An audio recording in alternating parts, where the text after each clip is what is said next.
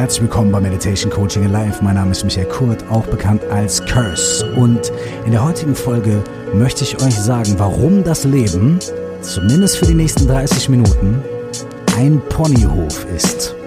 Und was das mit Pessimismus, lösungsorientiertem Denken, Beppo Straßenkehrer und Geburtstagen zu tun hat. Viel Spaß dabei.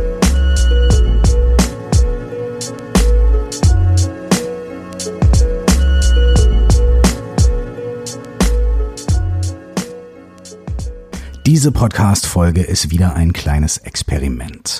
Du hast zwei Möglichkeiten, also du hast ganz viele Möglichkeiten, aber zwei grundsätzliche Möglichkeiten. Die eine ist, du lauschst einfach dieser Podcast-Folge, verfolgst sie vielleicht aufmerksam und äh, überlegst dir die Antworten auf die Fragen, die ich gleich stellen werde oder die Lösungen zu den Gedankenexperimenten, die ich gleich mit dir machen möchte, ähm, einfach in deinem Kopf und guckst einfach, was passiert und wie du dich damit fühlst und vielleicht hast du so ein, zwei ähm, Aha-Momente, hoffentlich.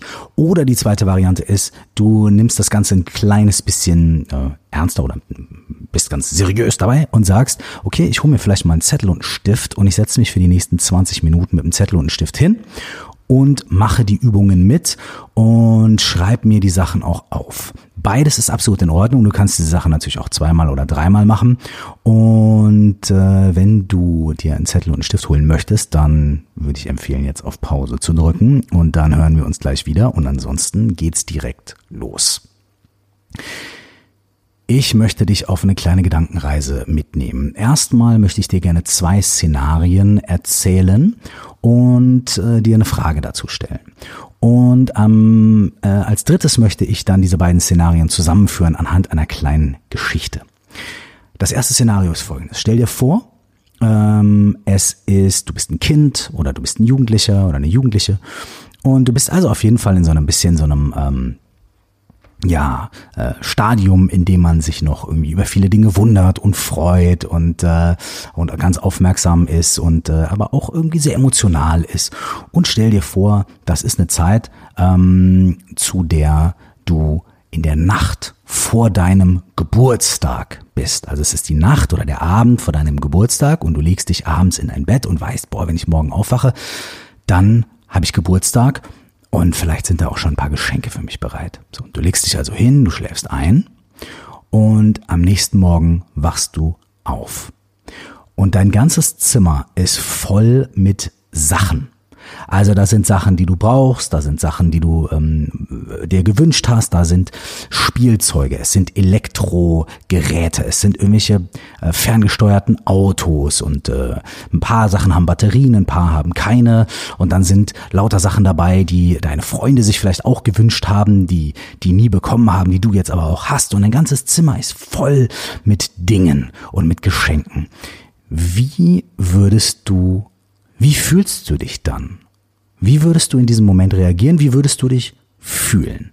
Was wäre deine erste Reaktion auf dieses Aufwachen an deinem Geburtstag in einem Zimmer voller Zeug?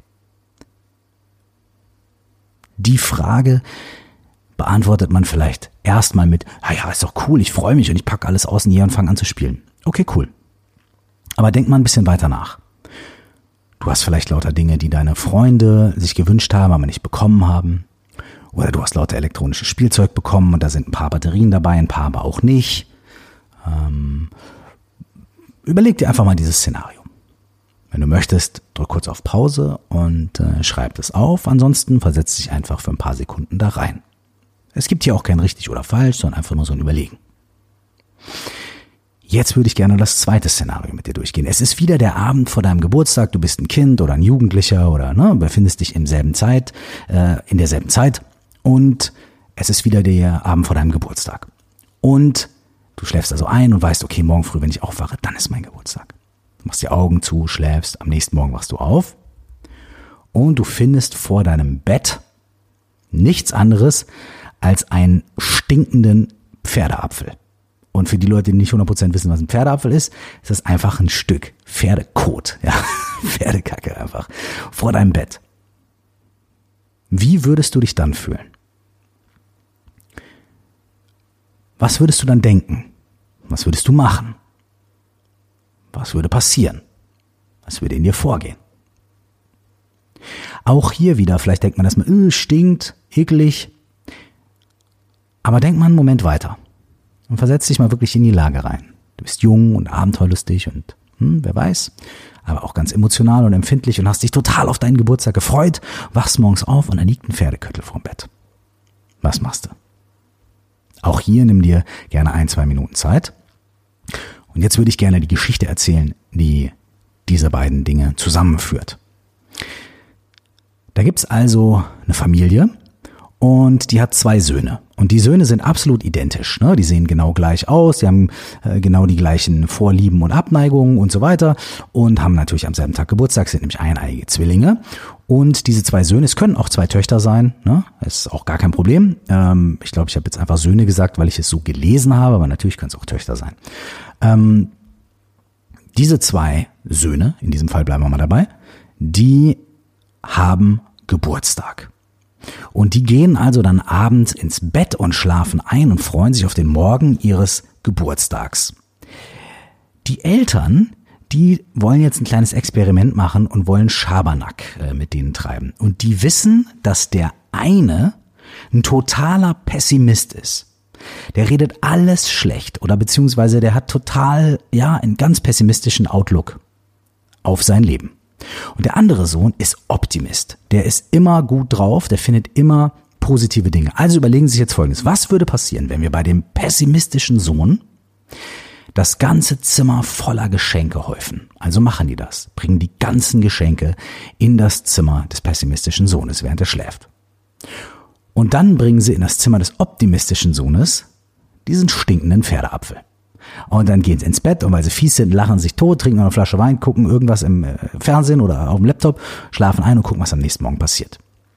Am nächsten Morgen wacht der pessimistische Sohn auf und findet sein Zimmer voller Geschenke.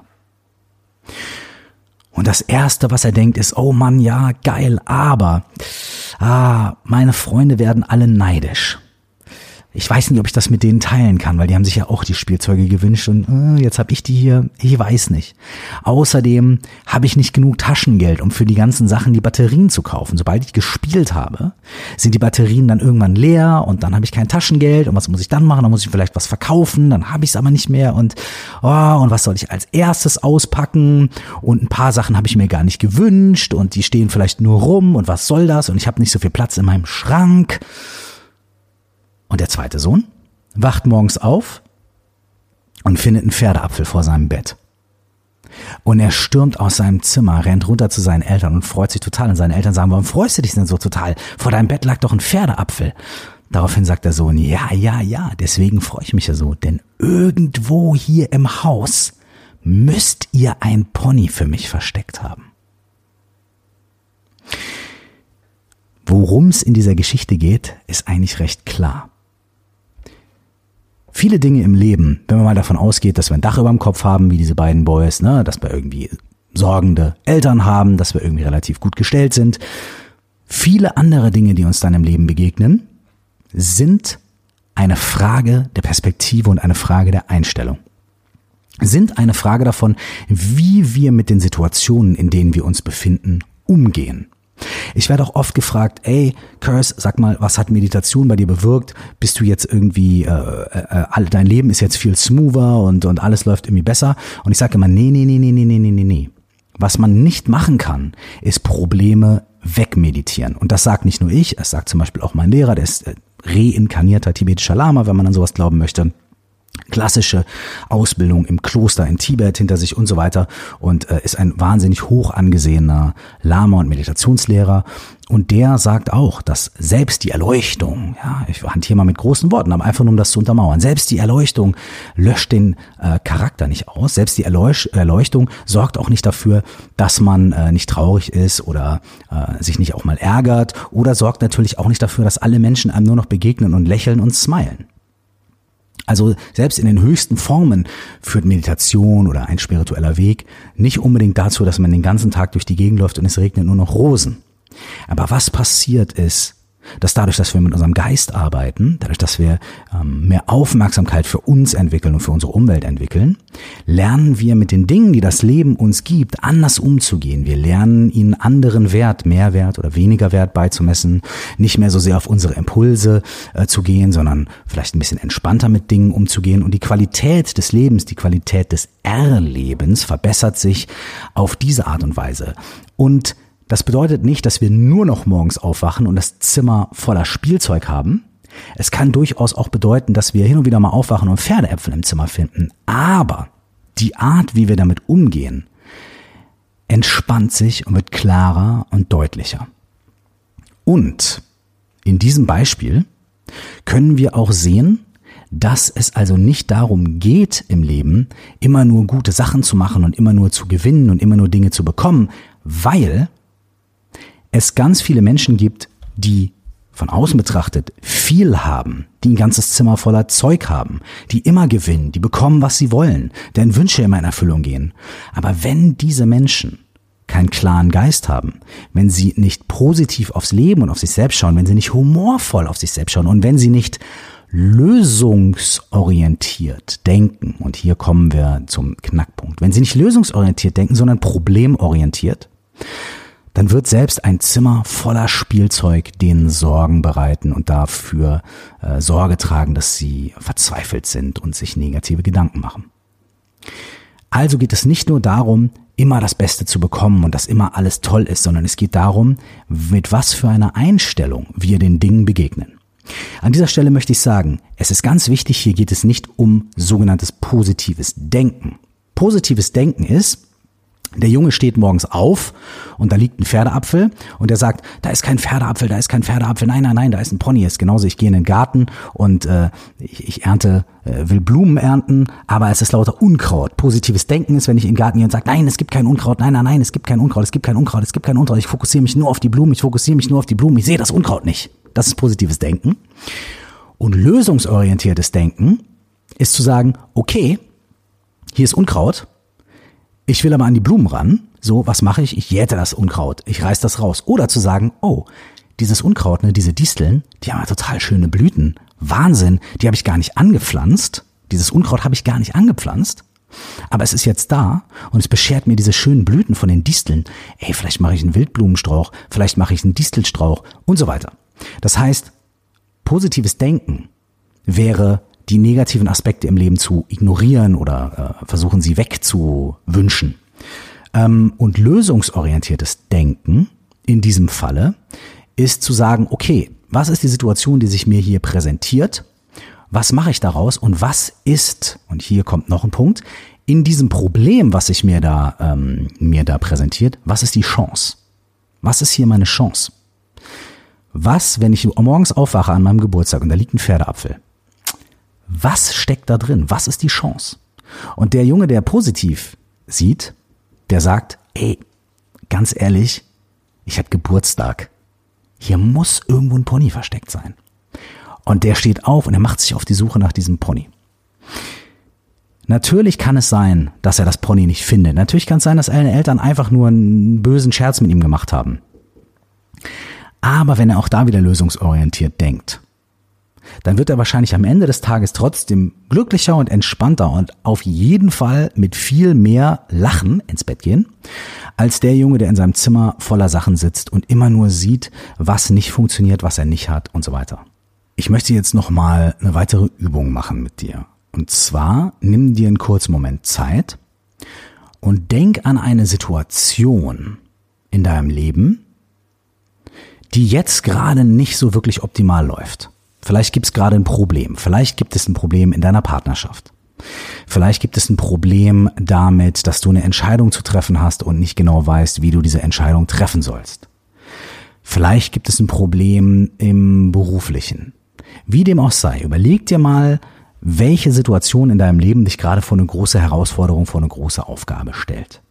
Wenn du möchtest, mach dir zwei, drei Notizen dazu, schreib dir vielleicht ein paar Stichpunkte auf oder beschreib die Situation in ein, zwei Sätzen oder stell sie dir einfach ganz konkret vor deinem geistigen Auge vor. Wenn du das gemacht hast, dann stell dir folgende Frage. Ich stelle sie erstmal so ein bisschen metaphorisch und dann stelle ich sie nochmal ganz konkret. Für manche Leute ist diese metaphorische Ebene ganz schön, weil die dann ähm, denken, oh, okay, krass, jawohl, damit kann ich was anfangen.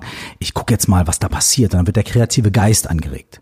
Für manche Leute ist die metaphorische Ebene aber gar nicht so einfach, weil die sagen, hm, verstehe ich nicht, was hat denn das jetzt damit zu tun? Ja, also, beides ist gut und beides ist richtig. Lass dich nicht verwirren von mir, sofern das irgendwie noch möglich ist. Und wenn du diese Situation vor deinem geistigen Auge hast oder die aufgeschrieben hast, metaphorisch gefragt, würde ich gerne von dir drei ähm, drei Dinge wissen oder drei Chancen wissen in dieser Situation, in denen du das versteckte Pony finden könntest. Ja? Und wenn ich das nicht metaphorisch sagen darf, dann würde ich sagen, bitte nimm dir jetzt einen Moment und schreib auf, was sind drei Chancen, die in diesem Problem stecken. Was für drei versteckte Chancen oder mögliche positive Lerneffekte oder Erlebnisse oder Erkenntnisse über dich selbst oder andere in dieser Situation oder über die Situation als Ganzes könnten daraus entstehen. Überleg dir das hypothetisch. Damit meine ich nicht, jetzt sieh doch mal das Gute und wenn du, wenn du nur das Gute siehst, wird alles super. Nee, nee, nee, nee, nee, nee. Ich will nur sagen, als Gedankenexperiment.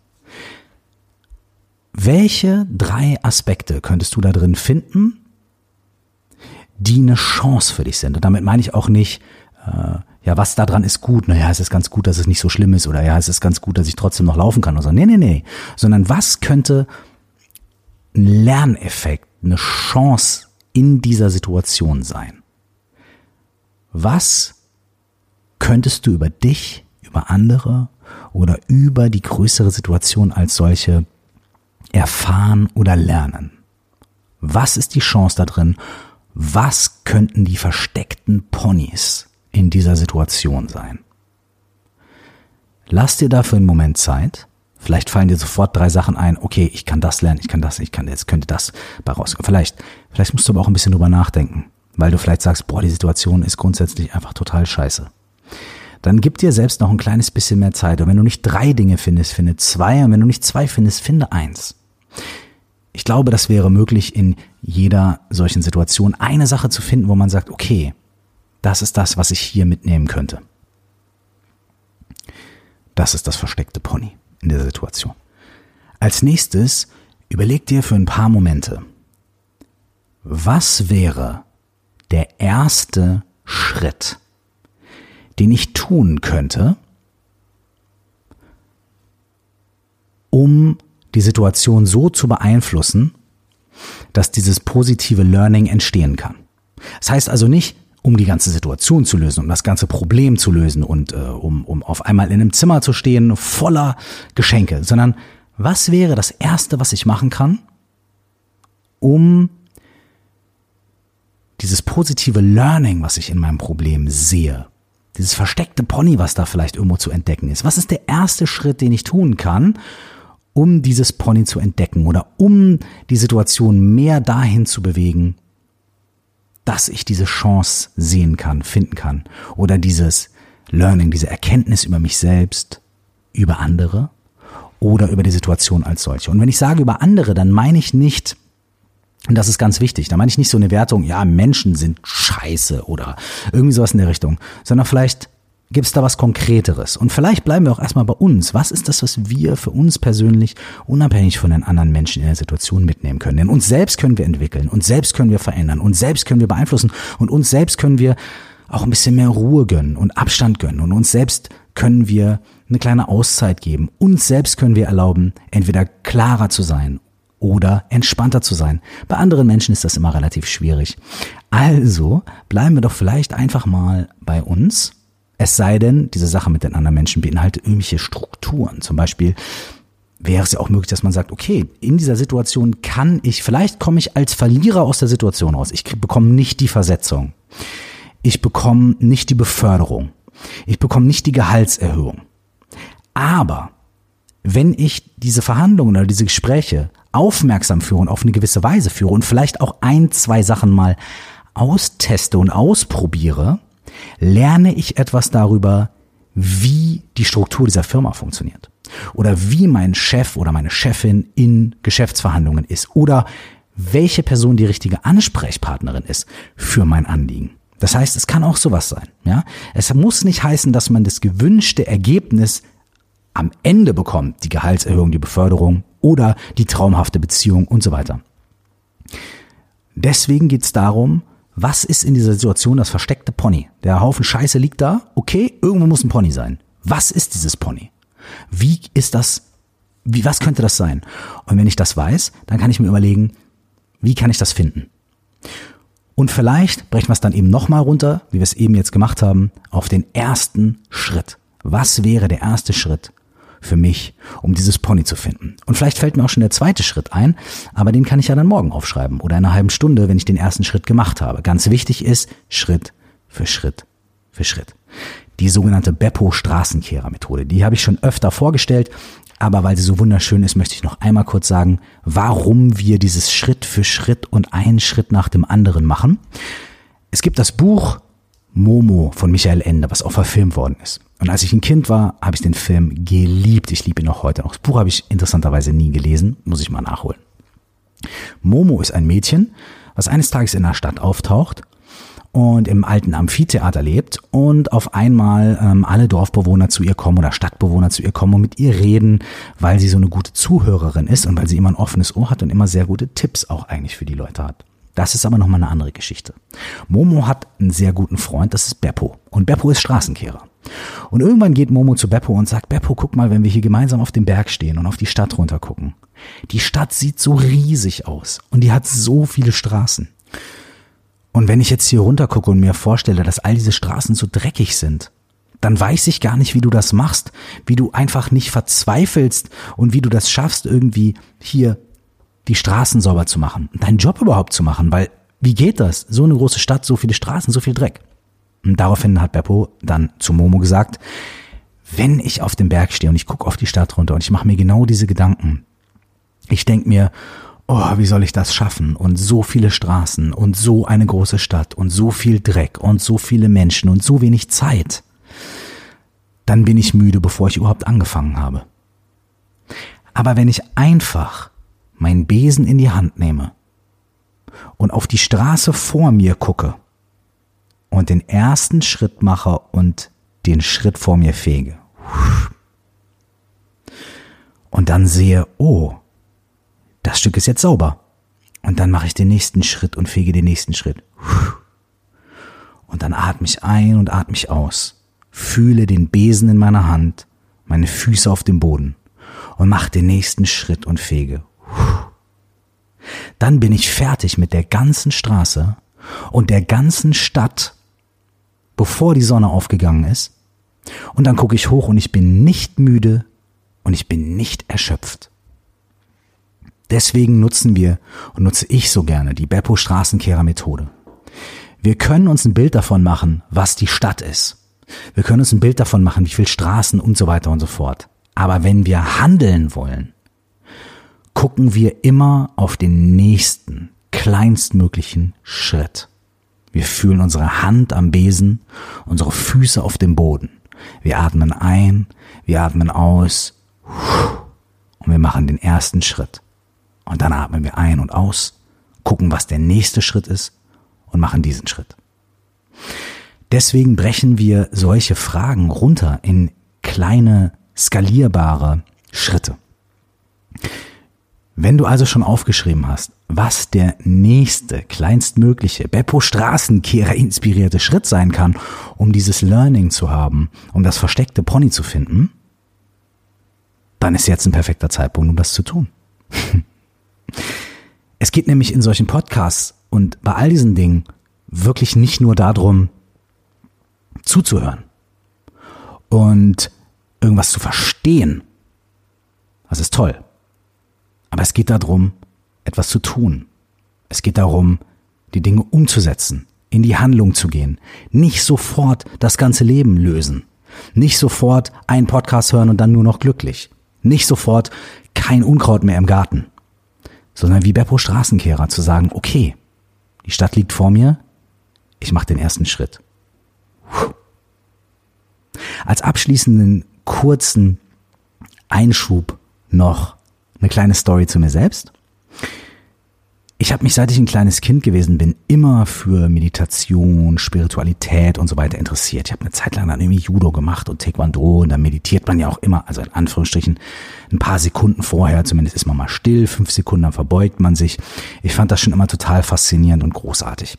Als ich dann ein Teenager geworden bin oder ein junger Erwachsener, habe ich mich auch immer mehr mit Spiritualität und Religion und solchen Dingen beschäftigt. Ich habe extrem viel gelesen. Ich war eine wandelnde Enzyklopädie zu ganz vielen verschiedenen Themen. Ich habe dann sogar äh, Soziologie studiert und auch äh, Religionswissenschaften und die Soziologie von religiösen Bewegungen und so weiter. Das heißt, ich habe mich intellektuell extrem viel damit auseinandergesetzt. Und trotzdem, trotzdem hatte ich viele, viel Wissen aber extrem wenige Erkenntnisse oder extrem wenig Erfahrung. Ich hatte zwar Erkenntnisse, intellektuelle Erkenntnisse, aber trotzdem war ich in vielen Situationen im Kopf zwar fit und konnte das im Kopf alles lösen, aber in meinen Gefühlen, in meiner Erfahrung, in der Umsetzung gab es immer Probleme. Aber ich habe mir immer gesagt, ich brauche das nicht, weil ich das ja alles verstehe. Ich muss das gar nicht praktizieren. Ja, andere Leute müssen sich hinsetzen und meditieren, aber ich verstehe das. Ich weiß ja jetzt schon, ja, ja, wenn ich so einen Vortrag höre über Zen, das verstehe ich alles. Eieieiei. Und ich werde nicht der Einzige sein, dem das so geht oder gegangen ist. Als ich mich dann wirklich hingesetzt habe und wirklich angefangen habe, mal ein paar Meditationsübungen zu machen, war das für mich wie ein Donnerschlag. Denn in die Handlung zu gehen, ist was ganz anderes, als das alles zu verstehen und zu checken. Verstehen und checken ist schön und gut und in so einer intellektuellen Welt wunderbar. Aber wenn es darum geht, unser Leben wirklich maßgeblich zu mehr Zufriedenheit, zu mehr Ausgeglichenheit und zu dem Sehen von den versteckten Ponys zu verändern, gibt es nur einen Weg. Und der Weg ist Handeln. Und für mich war, als ich mich hingesetzt habe und die ersten Male meditiert habe, so, als ob die letzten 15 oder 20 Jahre intellektuelle Beschäftigung unwichtig geworden sind. Es war total, also auch heute noch interessiere ich mich wahnsinnig intellektuell für all diese Sachen, lese wahnsinnig viele Bücher und kann auch über tausend Aspekte von irgendwelchen buddhistischen Sachen oder von irgendwas erzählen, ja. Offensichtlich, ich mache ja auch diesen Podcast. Aber mein Leben verändert sich bei mir kommen die Quantensprünge, bei mir kommt die Veränderung, wenn ich handle, wenn ich tue. Wenn ich morgens aufwache und ein Stück Pferdescheiße liegt bei mir vorm Bett und ich sag, okay, nicht cool, riecht nicht gut, aber irgendwo muss ein Pony sein. Was könnte dieses Pony sein? Was ist der erste Schritt, den ich unternehmen kann, um das Pony zu finden? Und dann kommt die Veränderung in dem Moment, in dem ich diesen Schritt tue. Meine persönliche Erfahrung. Vielleicht ist es für euch ganz anders. Aber bei mir kommt Veränderung und Einsicht und Paradigmenwechsel immer dann, wenn ich aufhöre nachzudenken und aufhöre zu intellektualisieren und beginne Dinge zu tun. Ich hoffe, wir hören uns in der nächsten Folge wieder und der erste kleine Schritt, den du tun kannst, um das Pony in deiner jetzigen Lebenssituation zu finden. Tu ihn jetzt. Und morgen den nächsten. Bis wir uns wieder hören, wünsche ich euch nur das aller, aller, allerbeste. Viele kleine Schritte, viel ein- und ausatmen und viele schöne Ponys. Überall, wo ihr hinguckt. Alles Liebe und nur das aller, allerbeste für euch. Bis bald.